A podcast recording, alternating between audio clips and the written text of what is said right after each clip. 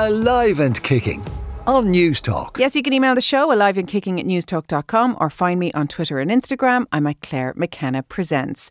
Dietitian Sarah Keogh will be joining us to talk us through some of the headlines of a recent survey asking Irish people what they are eating, and you might be surprised by what they said.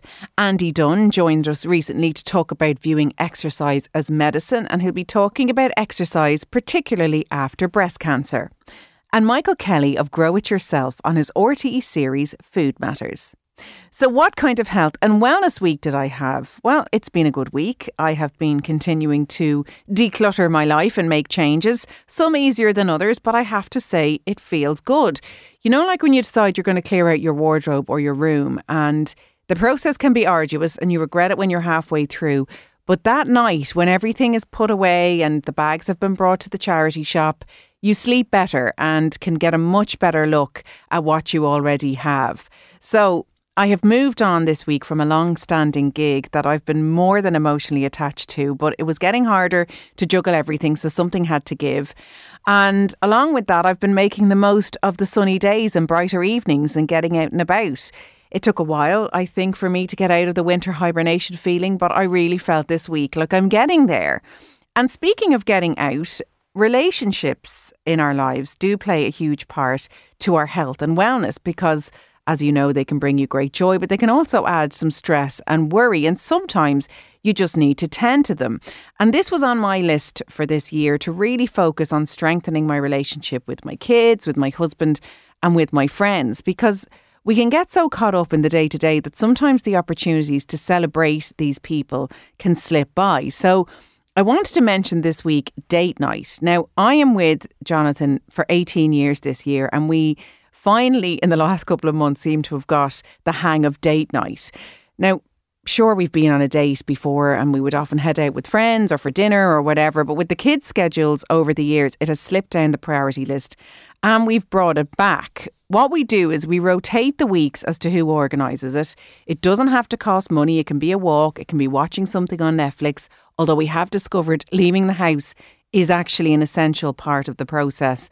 And it has made a massive difference. We've had chats we wouldn't have had. I've gone on walks and looked at sunsets that I would have missed. And it has definitely brought joy to the mundane. So that's my recommend this week. So do let me know if you take it on. And if there isn't someone like that in your life, then think this week is there a friend or a family member that you could make the effort to get together with? Quite often we talk ourselves out of these things. We're too tired, not bothered. Sure, they won't want to, but I have found while I am a champion of rest and recharge, sometimes to make time for the people who make up our lives can really fill up your cup. Do email me and let me know.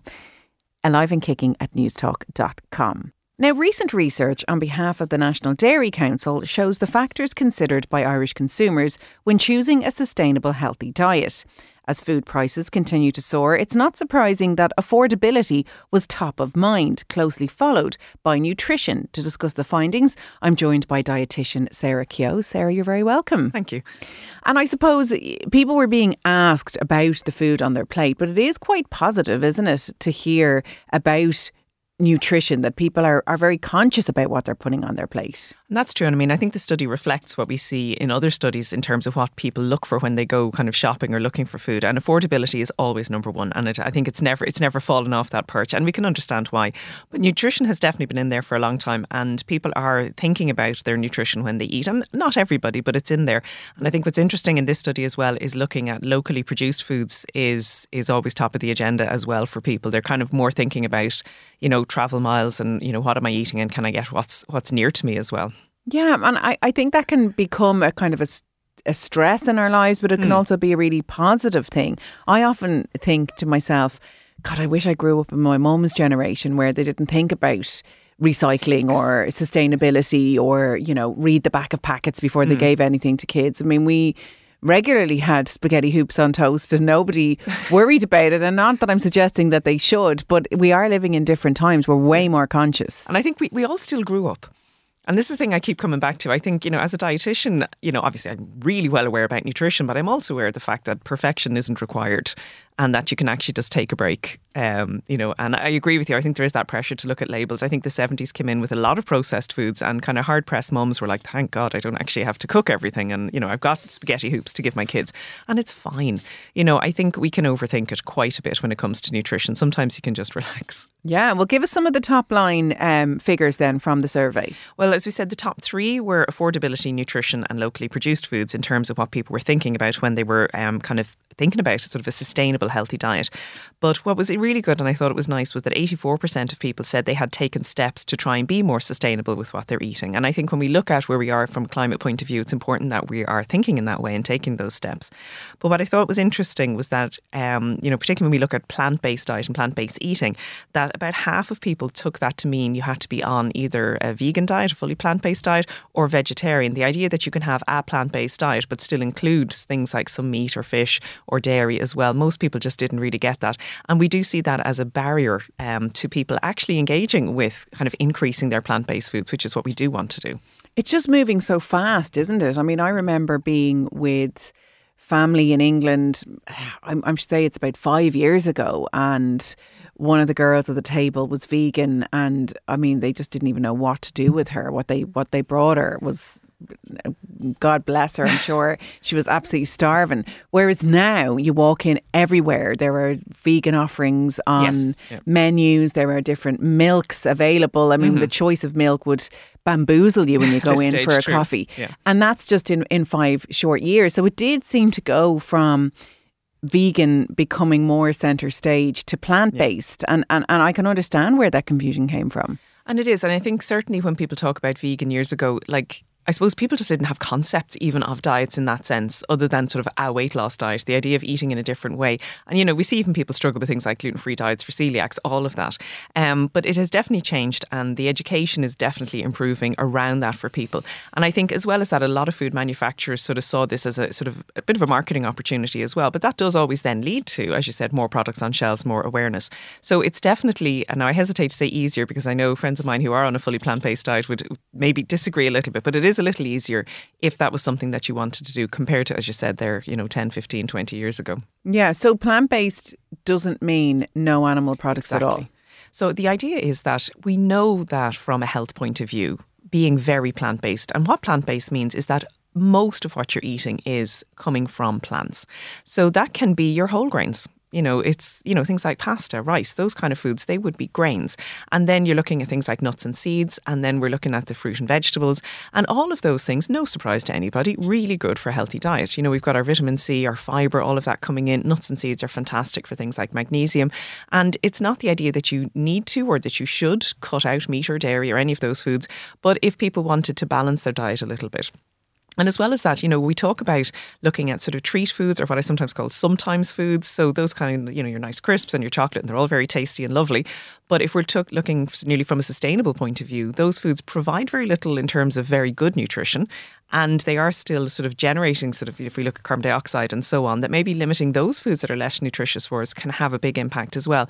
Um, and that way, if people want to include their meat, their fish, their dairy, and so on, that it's it's within what they're doing. Do you need to get help when you're making a dietary change? It depends on how extreme you're going to be. Um, one of the things, and I, you know, I do a lot of workplace wellness, and it's funny when I talk about this, is that the food pyramid is a plant-based healthy eating plan. And everyone kind of laughs. And then you actually look at it because what I find with, say, the food pyramid, and people love to hate it. You know, you mentioned the food pyramid, people nearly groan. But it's actually, if you look at the bottom shelf, all fruit and veg. Next shelf is grains, which again are plant food. And, you know, then you're looking at smaller servings of meat than most people think. If, if you actually took sort of the advice in the food pyramid in terms of protein foods like meat and so on, it's a lot smaller than people expect. And they don't think about that then as part of that whole healthy eating. So if people are going to make changes, if they're making small changes in the sense of, you know, if they're bringing in a little bit more fruit and veg, they want to add a few seeds into their breakfast, things like that, you know, you can probably carry on. If you're going to make a very extreme change, it is good to get nutrition advice. And I think we all know in this day and age, everywhere you turn, there's some self appointed expert in terms of nutrition. So, you know, if you wanted to, you can definitely go and see a registered dietitian who can give you kind of very, very reliable advice about that and just get that support. But I find sometimes when people go, say, fully um, plant based, they miss some key nutrients without realizing. So I think a lot of people don't realize that dairy is a major source of iodine in the Irish diet. And once you take that out, you really have to be aware of looking for iodine in other places. And I find most people that one just passes them by.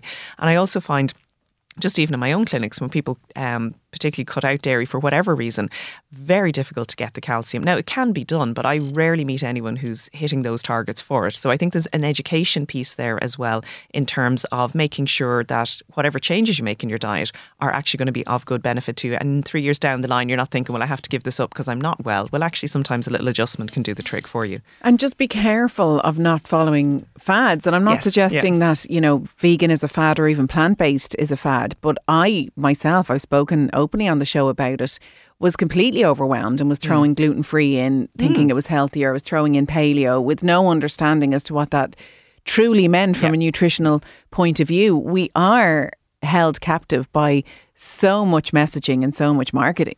And I think it gets so confusing. And I, I was laughing at it was at a talk recently, like, but where do you go for advice? And I said, well, you know, if you needed advice on a, a law, you go to a lawyer. If you need advice on nutrition, go and see a dietitian. And it's the, the blank faces, people like never actually would have thought of doing that. And for the sake of, you know, it's not that expensive in terms of what you'll save for healthy eating later on and all the rest. Um, and I think there is that huge confusion. We tend to jump onto Instagram and we look at, you know, what's going on there, or we jump online and we see. And, you know, as someone said to me years ago, you know, Google will give you the right answer, but it also gives you the wrong answer. And, you know, how can you tell the difference with that? So I think looking at reliable advice is going to be important. And whatever way you choose to eat, like there's so many different ways that you can eat to be healthy. There is no one way.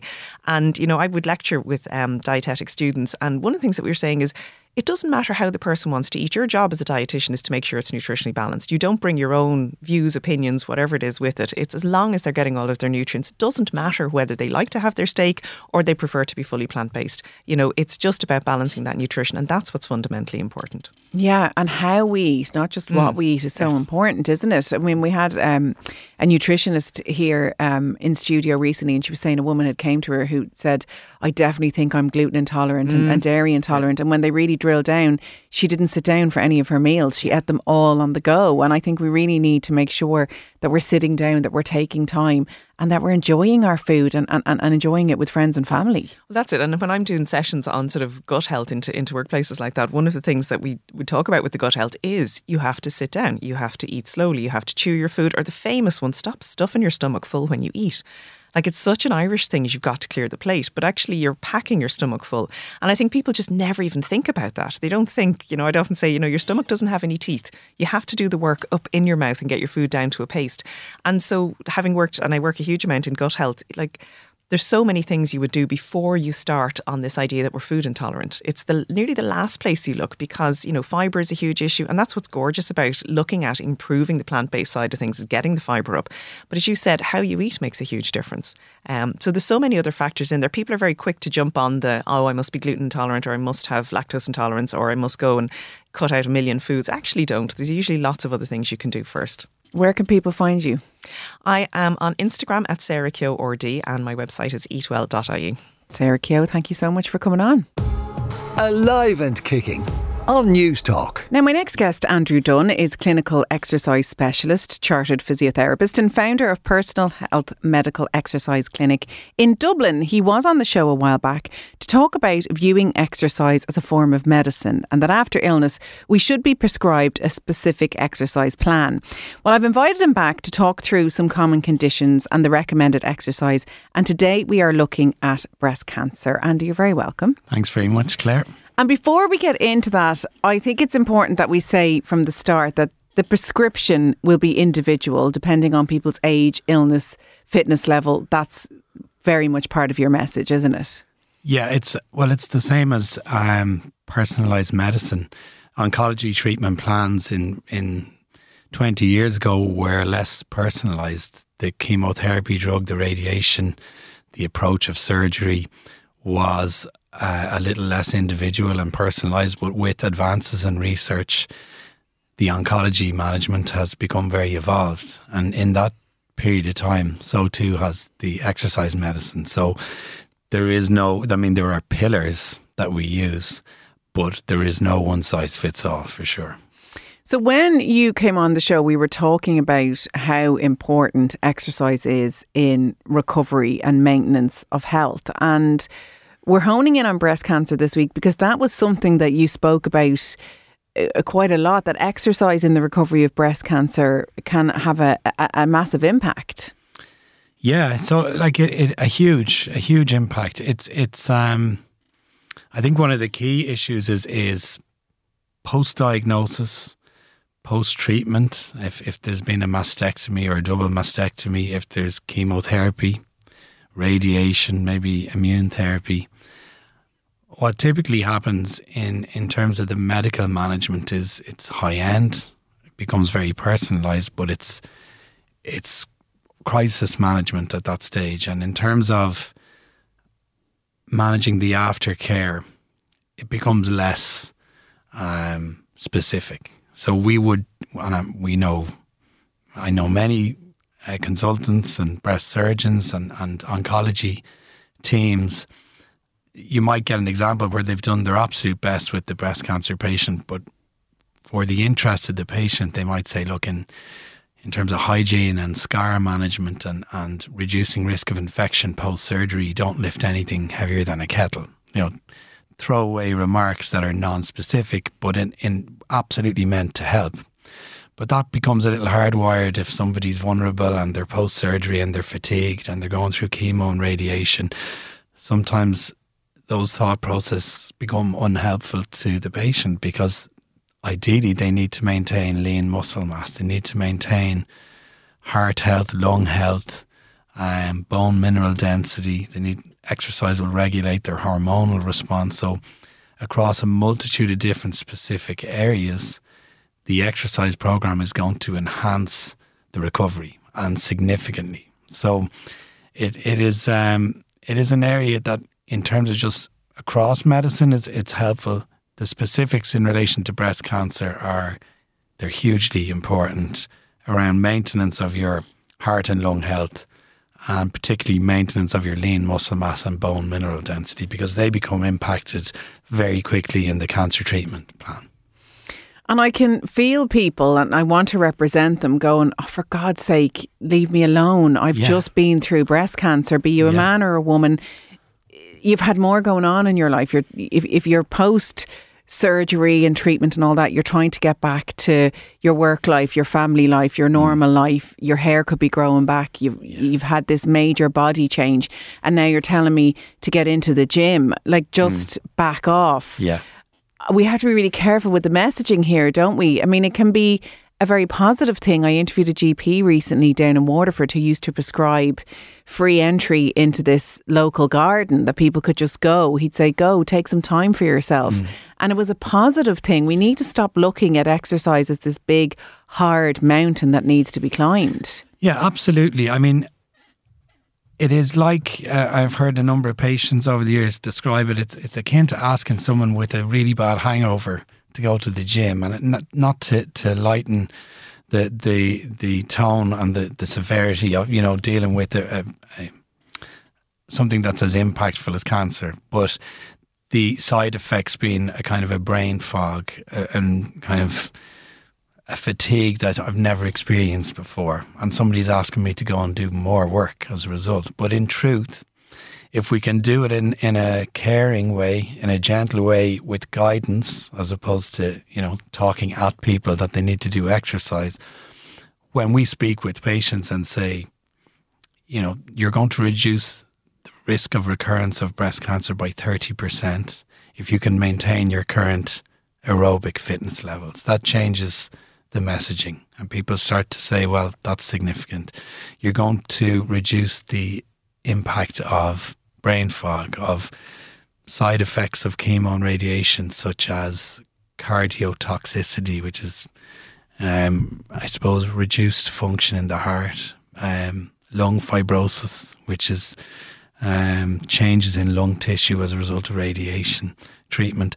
You can enhance the accuracy and the delivery of the chemo and radiation drugs through exercise. So it's not a separate entity, it's a it's a key component part of the treatment plan. And where the evidence base says this for 20, 30 years now, there's a translation gap into practice. And I, I think in 15, 20 years' time, there are already examples of multiple gyms across Western Australia that are in the chemotherapy and radiation treatment centres where people do their exercise program immediately prior or immediately post treatment because of the beneficial effects to the treatment itself. So it, it's quite profoundly impactful.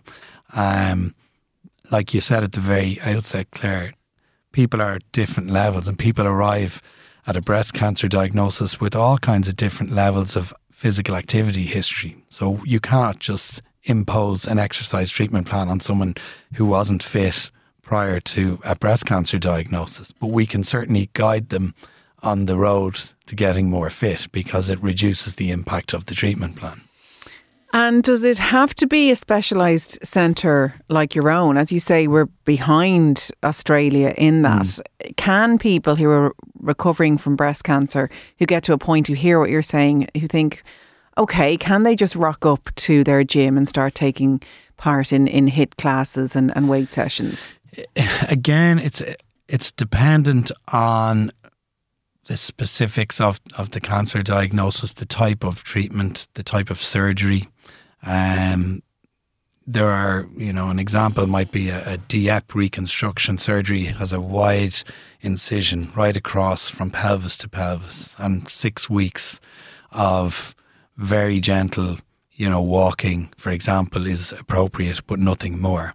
But that's that will be individual to the cancer treatment and the surgery and the approach. So it's hard to give generic advice and say, absolutely, you can go to the gym. That that person can't, and uh, not for a few weeks. So, but there are pillars of of exercise oncology and exercise medicine that we can help with. We can say there is strength training is one, aerobic training is two, um, mobility or flexibility is number three and then the last one is called neuromotor, which is an umbrella term for agility, coordination, and balance. And if you're, regardless of your type of surgery, type of breast cancer, and physical activity history, if you pay attention to those four pillars in some form or other, you're doing far better than when you avoid them.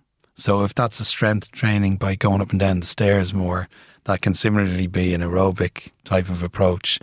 Um, if you're going for walks, if you're out in nature, for sure they have they have huge impacts in terms of starting the journey. Mobility and flexibility can be mobility around the scar sites, flexibility maintaining that in the shoulder joint after surgery. Um, and most people are given very early stage rehabilitation on discharge from hospital anyway. I think the challenge is it doesn't tend to progress after that. But um, there are there is generic advice like that. I think people need to stick to those pillars strength, aerobic conditioning, mobility or flexibility, and that last term neuromotor.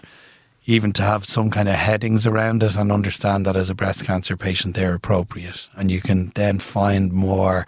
There's lots of information freely available online. I suppose the clinical setting provides a bit more reassurance, and, and that's where um, exercise oncology can can have a real impact. And it's important to start small, isn't it? We do tend to take exercise on sort of hell for leather and, mm. you know, go to a, a class or, you know, start pounding the pavements. We forget to really, really build it up slowly because you are going to exhaust yourself. Mm. You are going to see it as something that felt very negative and be less likely to continue it. Yeah, I heard a really interesting analogy about um, exercise recently. We we have a an on off relationship. The button switches on for people and it tends to switch off. They get injured, they do too much, life events happen, they lose that consistency or motivation. But the analogy I heard was to equate exercise to a dimmer switch. It's never switched on or off. You just change the dimmer intensity. Some weeks you're not, you're fatigued. Some weeks you've work problems, you've life problems, you've anything and you cannot maintain consistency, but you don't switch it off and you try and do something in that given week. And I thought that was a nice analogy because from an, from an exercise medicine point of view, we would deal with so many people with not only the the barriers that we all face in life, but they're dealing with the medical challenges of medical management, medication, surgery, ongoing treatment, which are additional hurdles. So we have to have um, some sense of um, awareness. They're they're vulnerable. Their motivation levels change. Their confidence levels change. But nonetheless, I don't think we should apologise and say, okay, we're, we're going to underdose and underprescribe exercise because its impacts are too powerful. Yeah, I mean, I'm certainly convinced hearing you, but I just feel that there's going to be people outside Dublin, you know, who can't necessarily make it to your to your, your clinic, I, who aren't as supported up and down the country. Where do people start to look for support in this? Um, I think, yeah, and absolutely. Uh, you know, I'm I'm conscious there are not there's not widespread services available nationwide, but um, there are resources online freely available. The American College of Sports Medicine publishes all its information around breast cancer and exercise. So it's freely available through their website, the ACSM. They would be considered the, the, the world leaders and the authority um, on advising breast cancer patients how to exercise, and their information is freely available and published the problem is it's in Amer- the American College of Sports Medicine tends to publish it for peer review, and the language used is very clinical. So you tend to need some somebody to help decipher that a little or to simplify the language. And there are many people. I, I mean, I'm Beth Hogue, I know over in, in the US has a, has a really strong online following there. She's freely available to give advice on YouTube and provided people are prepared to search. And I often find people with a breast cancer diagnosis are very keen to to go deep and research how they can help themselves in the absence of localized help being available. There are good resources online. Yeah, and you can also add this one to that list personalhealth.ie. Andrew Dunne, clinical exercise specialist, chartered physiotherapist, and founder of Personal Health Medical Exercise Clinic. Thank you very much for coming on. Thanks, Clare. Pleasure. Alive and kicking on Newstalk. Now, my next guest, Michael Kelly, is founder and CEO of GIY Grow It Yourself, a social enterprise that aims to help 100 million people to grow some of their own food for a healthier, more sustainable world by 2030. Michael has also been presenting an RTÉ series for the last few weeks called Food Matters, and he joins me in studio now. Michael, you're very welcome. How are you, Clare? I'm very good. Um, you did feature on the show previously. Yes. I came to see you at the launch of your schools initiative with SuperValu Yeah. out in Inchicore in Dublin. That's right.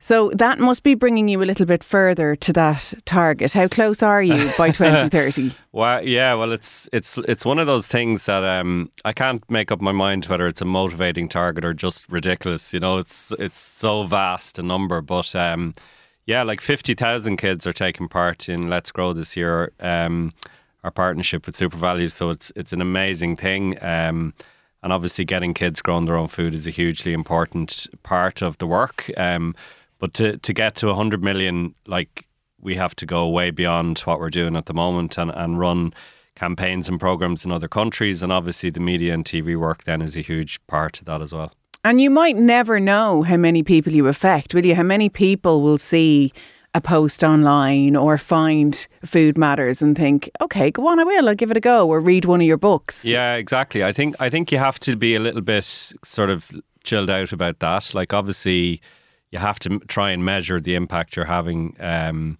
but like for example, we the original series we did with with RT called Grow Cook Eat um, is on Amazon Prime around the world now and has been for a couple of years. And we have no idea how many people are are watching that because like the streaming sort of services are are very reticent to give you any numbers. Um, we do get lots of sort of random Americans showing up at Grow HQ who've seen it on Amazon and want to see the place and that kind of stuff. So there's definitely a few people watching, but we don't know is it like a million or 10 million or whatever. But So let's just, just say you're you're on your way to the target. Yeah, exactly. That's an easier way Exactly. to look at it.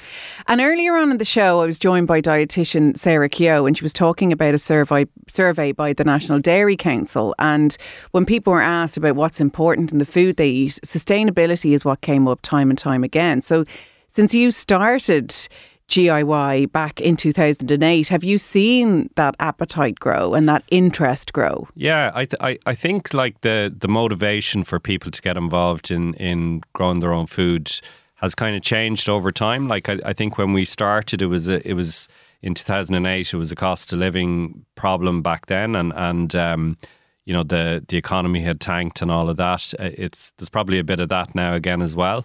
Um, but I think I think sustainability over the last three or four years has been a huge part of it. I think people want to want to sort of take action and and like climate change and, and these kind of issues are like they're they're incredibly complex to the point of I think we can feel demotivated by them almost because they're so vast. It's like you know what what little change I make will that make a difference at all? Um, so I think I think growing your own food is a really positive piece of climate action. Like it's it's participatory. You get stuck in, um, and people develop this what what we call food empathy. Um, it's kind of like a just a different relationship with food and, and even if they're only growing maybe 5% of the food they eat it, it tends to change the other 95% because of that you know slightly better connection with food understanding of how food grows um, and so it leads to these other pro environmental behaviours that is, is exactly the themes we wanted to explore in, in Food Matters. So eating more plants and wasting less food and supporting local food producers and so on. That they're all the sort of behaviours that food growers tend to adapt quite naturally, regardless of how um, much or how little food they're growing. So that's where the real impact is. I think it's it's a kind of a it's a rabbit hole that you go down, I think, and nothing about your relationship with food is ever the same again afterwards, I think. And did you have that conflict of will this have a switch off factor in people? Will they get scared about the climate crisis and just think I can't watch that? When you were sitting down with the producers, is that was that part of the conversation? Yeah, very much so. And and I think um, we wanted it to be a really positive show, and I think it is. Um, it's it's kind of it certainly doesn't shy away from from the fact that it's like the food system is uh, one of or, or or if not the biggest contributor to the climate crisis. Um, but at the same time, a lot of the, like as we say in the intro every week, a lot of the solutions are actually happening already. They're just not happening at a big enough scale. So I think we saw our role as being to shine a light on those people and projects that are doing things really well and um, let people make up their own mind. The other, the other thing I think is that a lot of these issues get sort of uh, mixed up in the kind of almost like the culture wars of, of around food. So you know, we've an episode about eating more plants, which is we deliberately called it eating more plants and not, you know, don't eat meat. Um, and we wanted to show people that it's it's sort of it's a spectrum that you can you can go on. You know, it doesn't have to be a binary choice. And I think often the the debate and the narrative around it is that binary, like it's the vegan versus the farmer, it's urban versus rural. And I think that's ultimately not a very helpful sort of way to frame it. So in our episode about eating more plants, we wanted it to be, you know, inclusive. We we started off breaking bread together, like we had a meal in Grow HQ.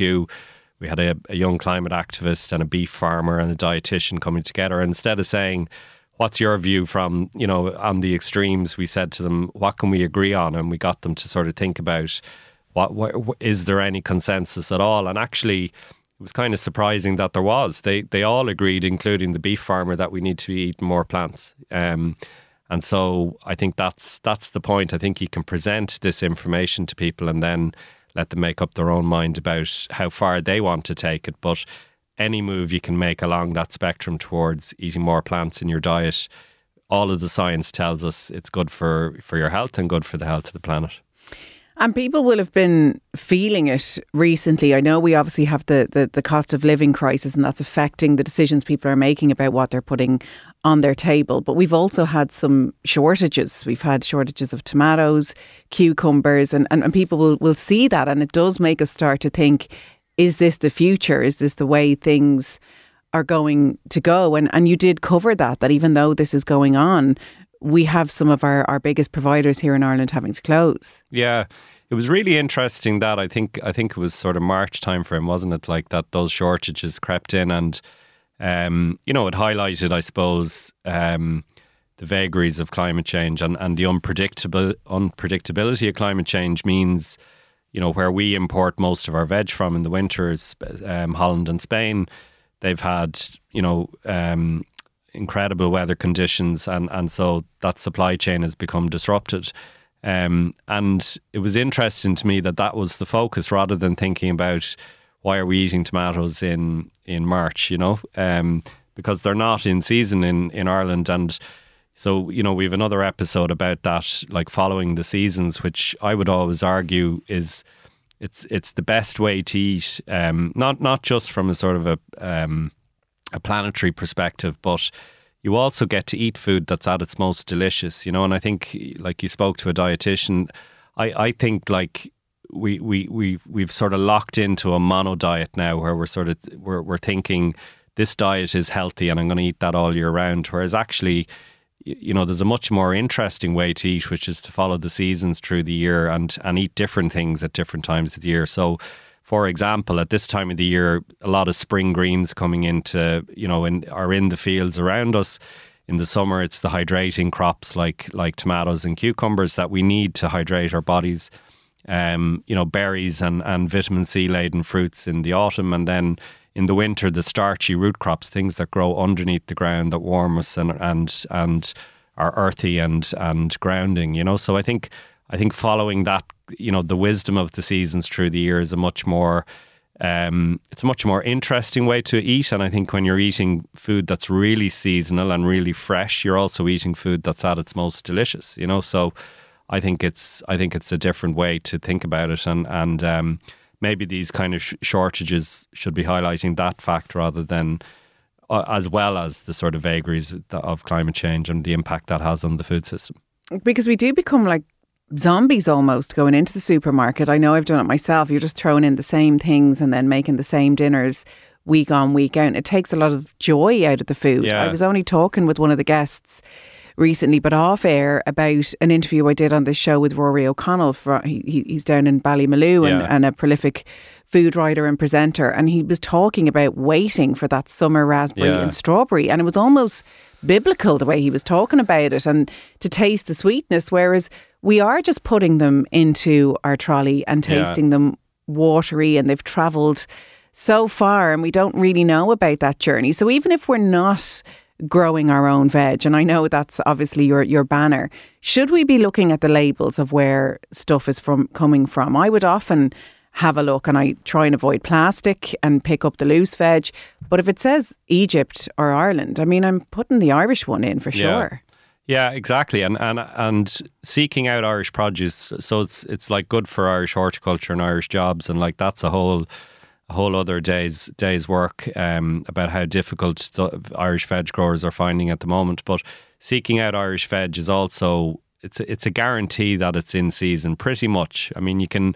The, you know, veg growers can store things for a long time, and so they're they're maybe not hundred percent fresh all the time, but it's it's a pretty good guarantee that you're eating something that's in season and, and it will taste completely different. So the example I always use is is um, is is sweet corn, which when you grow sweet corn, there's always this. I, I've been hearing this for years that you should run from the veg patch to the kitchen to get it into a pot of water because uh, literally as soon as you pick it off the plant, it's it's changing like chemically inside it. The the sugars, which is what makes it sweet and delicious, are starting to turn into starch. Like literally as as soon as you pick it off the plant, and and all all vegetables and fruit, all food, as soon as you pick it from the ground or off a plant, are are starting a journey towards rotting and decay. Like that's that's that's what it is. So the sooner you can eat it, the more nutritious and more delicious it, it's going to be.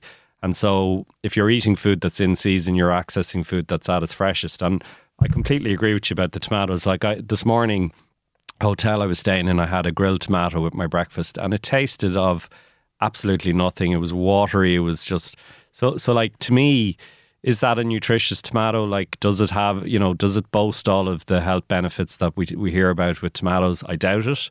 Um, and yet, when I stand in the polytunnel at home in the summer in July or August, and I take a tomato off the plant and eat it, like like Rory said, it's it's an explosion of of taste, you know, because it's it's at its most nutritionally nutritionally replete at that moment.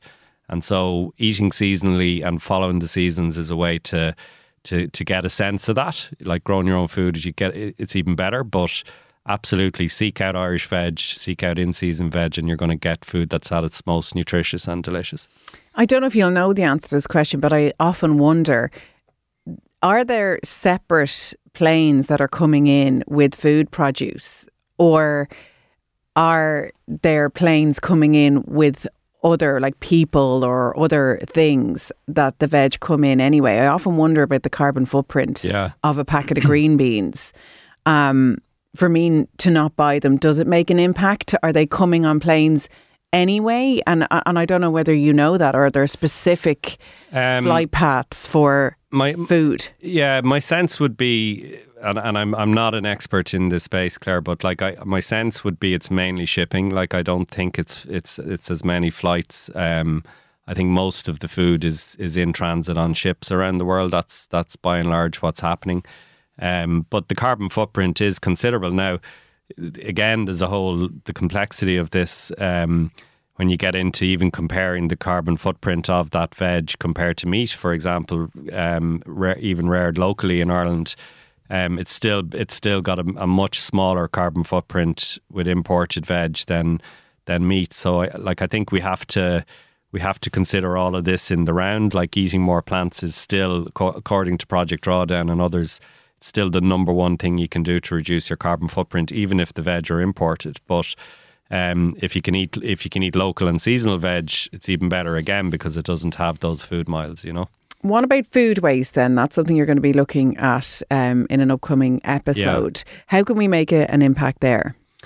Um, yeah, well, like, like, it's still a huge, it's still a huge issue. Like I know one of the one of the stats that one of the contributors gives us is is that um, like if food waste was a country, it'd be the third biggest greenhouse gas emitters after China and America. Like so, it's still you know it's it's a huge issue and it's it's it's an immoral one. Like I think that's that's what I feel most keenly about it that it's it's um, you know this this food that has used all of this energy and resource to be produced um, doesn't even make it to, you know to a plate and gets gets wasted somewhere along the line. And yes, there is you know there is waste um, in all sort of parts of the the food chain. So it's been wasted at farm level, it's been wasted in the retail sector and wholesale.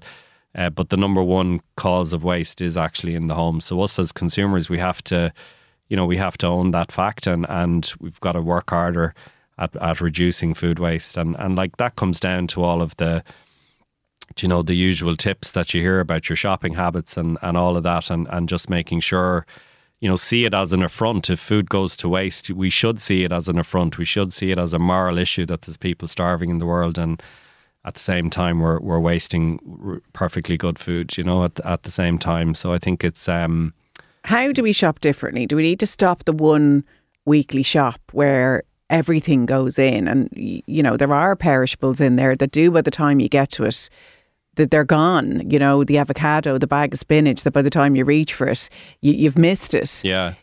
Do you think that's the kind of ch- change in shopping behavior that you just go for what you need when you need it yeah, I think I think a little bit of planning, like uh, as well. You know, me, like meal planning is a really important part of it, and and trying to stick to that. And I know, look, we're all we're all out the door busy, so it's not.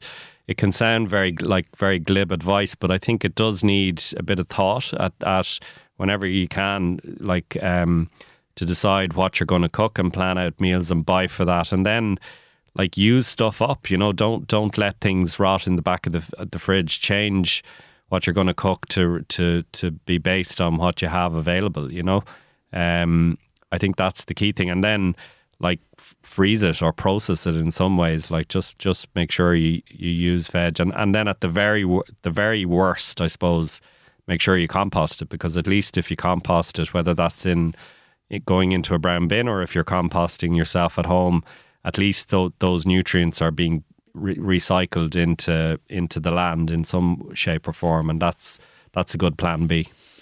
Yeah, I, I feel like Ireland does quite well when it comes to that side of things. I recently visited my sister in America, and they don't really recycle at all. You yeah. have to request that bin. It's not something that's given out at a at a national level or a state level even. Um, yeah. And they don't have a brown bin. And when you see it all going into the one bin, you know it's a it's a, it's a recipe for for disaster. But Yeah. I think people get so overwhelmed by the message that then what's recycled is sent to China and China don't want it anymore, so it's getting dumped in the sea. Yeah. But I think you just need to come back, as you said, to what small changes cause I, can I make? Because Yeah. if we all made them, they do add up to make a really big difference. Yeah, exactly. And I, I like we did have an episode last week about about the plastic, um, the packaging problem, which is a really significant issue. And we're we're I think I think we're as you say we're getting better on rec- recycling for sure. Um, as a nation, and that's a really positive thing. I agree with you about the states. I was there recently, and it, like the the amount of plastic, you know, just being just being handed out like free bottles of water here, there, and everywhere, and stuff like that. Um, so they seem to be well well behind us, but we are one of the biggest users of plastic in the EU. Like um, in terms of how much plastic we we bring into the home, um, and that I think needs needs some thought. And again, you know, I'm I'm a devil for this. Like I have loads of bags in the boot of the car for for when I go shopping, and then I end up standing at the till and I've left the bags out in the car and stuff like that. Like I'm a disaster sometimes, but. I think I think we do need to do that, and we need to be bringing even for like even if you bring bags to put the shopping into at the end at the till. Um, I, I, I, I've kind of tried to get myself into the mindset of actually I need to bring bags to put carrots into and to put mushrooms into, and you know, like bring ten bags, which is uh, like small plastic bags that you can reuse or whatever. Um, so and I I, do think there's a feel good factor in that. I mean, I know it sounds silly, but as, as well as making a difference in the bigger picture, um, it does make a difference to you. I feel better because I think we do often get hit, hit with doom and gloom and Yeah. guilt and worry. And I'm looking at the kids thinking, oh my God, what's their future going to be like? Will there be a tree? Yeah. And then I'm there with my little bag and I'm putting my oranges in them and I'm thinking, no, you know, I'm making a difference. I'm doing my best. And I think there is just a little positive glow from that. There, there absolutely is, and, and there should be. You know, it's it, and they are they are small changes in the scheme of things, but that's all any of us can do. You know, and I think the some of the the the best feedback we get from people who grow grow some of their own food, for example, is that they feel really empowered. You know that, and I think partly it's kind of. Um, that we go through life sort of surrounded by systems we don't really understand. Like I don't know how that this microphone works or the computers work. You know, uh, I don't know how my heating system works at home or the car or whatever. Whereas, and we we don't really know how the food system works anymore either. I- Whereas I think when you grow some of your own food, I understand how a squash grows or a cucumber grows or a tomato grows, and that's that's very empowering. You know, it, it feels really good, as you say, a small glow of satisfaction to to kind of um, have figured something out from end to end for once. Yeah, I think so. How did you feel at the end of filming the series? It's a great question. Like I, I think we went on a journey actually as a crew as well, um, which sounds like a cliche, but like that that was the the vibe we we tried to create as a show. But also, like you can imagine, crew crew of people out on the road, the diets wouldn't be great sometimes, you know. And and I noticed a subtle shift just from some of the contributors we were meeting and so on. We were definitely eating more plants. Like nobody went vegan or anything like that, but we were we were definitely more conscious of what we were eating, and um, so it was a sort of a personal journey for us as well. And and look, again, it sounds a bit sort of hackneyed, but I, I felt very hopeful as well because there are like incredible people out there, you know, farmers, um, and farmers are like like you know going through a really tough time as well at the moment because their work is not being valued; they're being blamed for for everything. Um, whereas we met farmers who are doing incredible things, you know, um, moving to organics, moving to regenerative agriculture. Um, we met, you know, climate activists. We met, um, you know, businesses that are focused around eating more plants. We met uh, like an incredible lady in Dundrum who's got a, a zero zero um, zero plastic store called the Good Neighbor um, where you can go in and you can pick up stuff and weigh it and bring it out without any plastic and stuff like that. So there's like there's amazing things happening. We just need to do way more of it, and and unfortunately, I think we also need to do it a lot quicker than we're doing it. You know, because um, climate change is it's it's here, it's happening, and um, there's not enough activity happening. I think at a national level, and so I think as individuals, we just need to step up and do as much as we can. Well, thank you for being a part of sharing the message. People can find out more by going to giy.ie or foodmatterstv.ie. Michael has also written five books, the latest of which is called the GIY Diaries. And Michael, thank you very much for Thanks coming for on. Thanks for having me, Clare. So that's it for Alive and Kicking for this week. My thanks to my producer Aoife Breen, to Hugo de Silva Scott, who was on sound, and thanks as ever to you for listening. I will see you next week. Alive and Kicking on Newstalk.